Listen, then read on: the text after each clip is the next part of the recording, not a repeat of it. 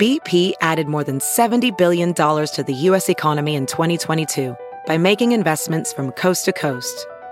Investments like building charging hubs for fleets of electric buses in California and starting up new infrastructure in the Gulf of Mexico. It's and, not or. See what doing both means for energy nationwide at bp.com slash investing in America.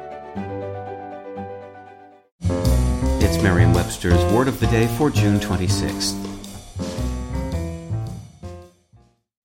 Today's word is kaput, spelled K-A-P-U-T. Kaput is an adjective that means utterly finished, defeated, or destroyed. It can also mean unable to function, useless, or hopelessly outmoded.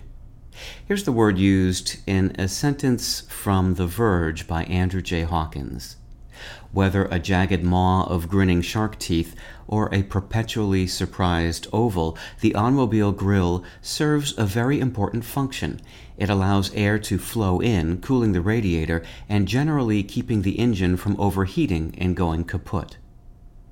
The word kaput originated with a card game called piquet or piquet that was popular in France for centuries.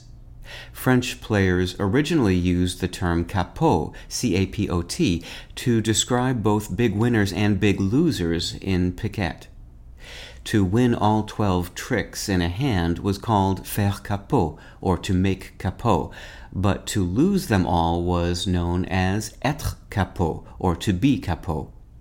German speakers adopted capot but respelled it K A P U T T and used it only for losers. When English speakers borrowed the word from German, they started using kaput for things that were broken, useless, or destroyed. With your word of the day, I'm Peter Sokolowski. Visit Merriam-Webster.com today for definitions, wordplay, and trending word lookups.